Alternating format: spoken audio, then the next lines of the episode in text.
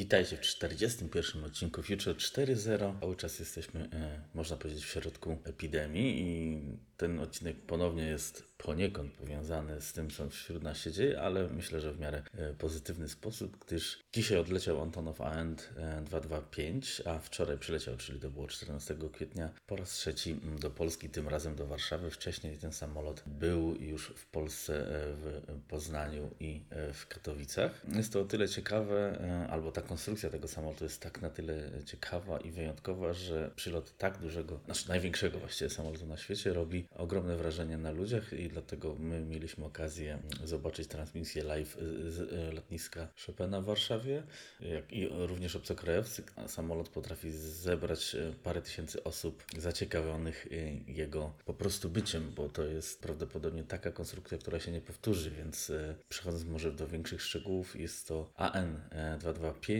jest to jedyny egzemplarz tak dużego samolotu potrafiącego aż tyle ton ładunku zabrać. Dokładnie samolot potrafi e, dźwignąć 250 ton wewnątrz kadłuba, a teoretycznie na zewnątrz 200 ton. Jak to jest możliwe, że na zewnątrz? Na zewnątrz dlatego, że ta konstrukcja e, została stworzona dla programu rosyjskiego, e, a właściwie radzieckiego, radzieckich promów kosmicznych Buran oraz dla rakiet Energia, które były stanowiły integralną powiedzmy część promu, czyli prom jest wynoszony na rakiecie oczywiście, więc ZSRR miało taki plan po upadku sowieckiego związku. Cały program i Buran i AN-225 e, upadł. E, samolot e, został złożony na, no może nie na złomowisko, ale w magazynie na, na kilka lat.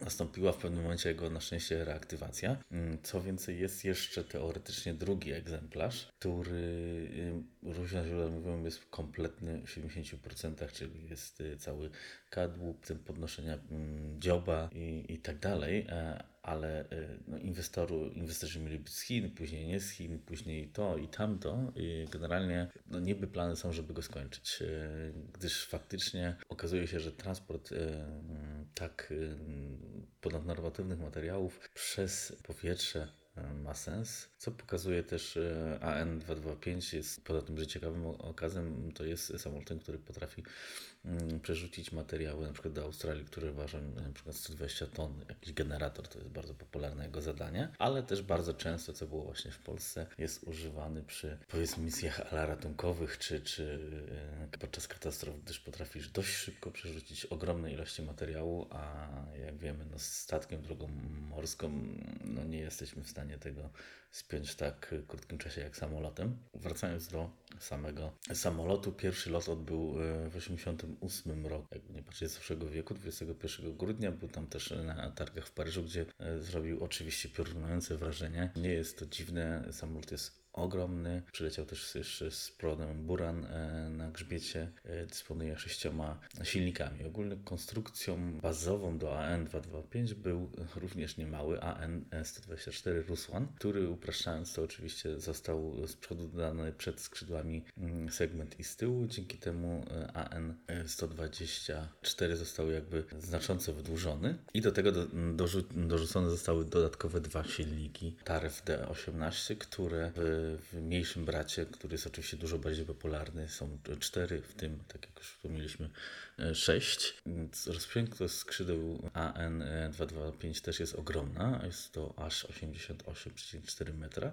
I właściwie jest to ogólnie samolot wymiarami, masą i, i tak dalej jest największy.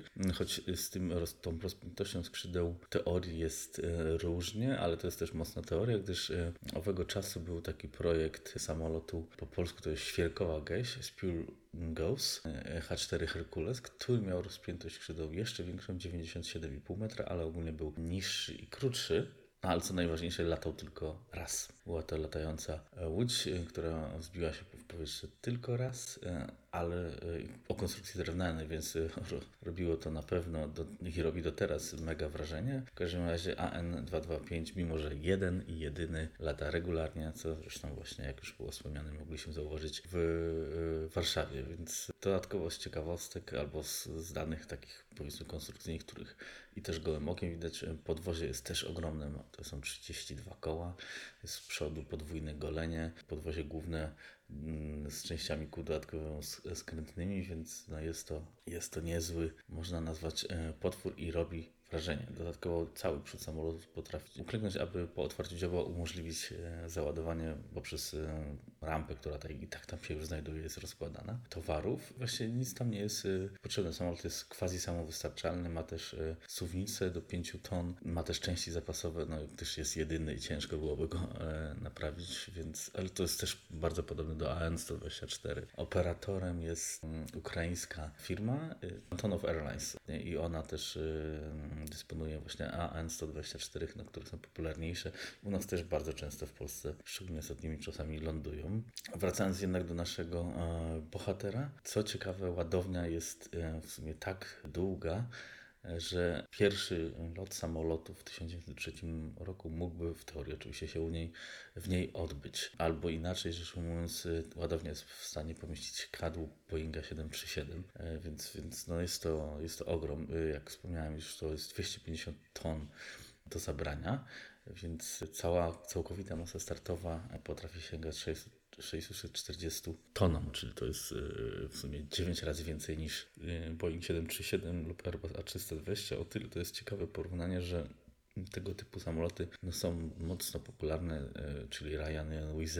Najczęściej w sumie widzimy te Airbusy A320, które i tak dla powiedzmy zwykłych ludzi to nie, nie są małymi samolotami, są, robią jakieś wrażenie wielkości. No to ten jest dużo większy. E, co dużo mówisz, no to można sobie w internecie też znaleźć e, zdjęcia, e, żeby mieć wrażenie, jaki to jest ogrom. Oczywiście nie każde lotnisko jest w stanie przyjąć taki samolot ze względu na jego wielkość, ale samolot w teorii jest w stanie wylądować praktycznie wszędzie przez konstrukcję podwozia, która jest teoretycznie w stanie utrzymać samolot przy lądowaniu na, na, na śniegu. Tak samo skrzydła mają, mają potężną konstrukcję. Są to górnopłaty o ujemnym wzniosie. My normalnie obserwujemy dolnopłaty o dodatnim wznosie.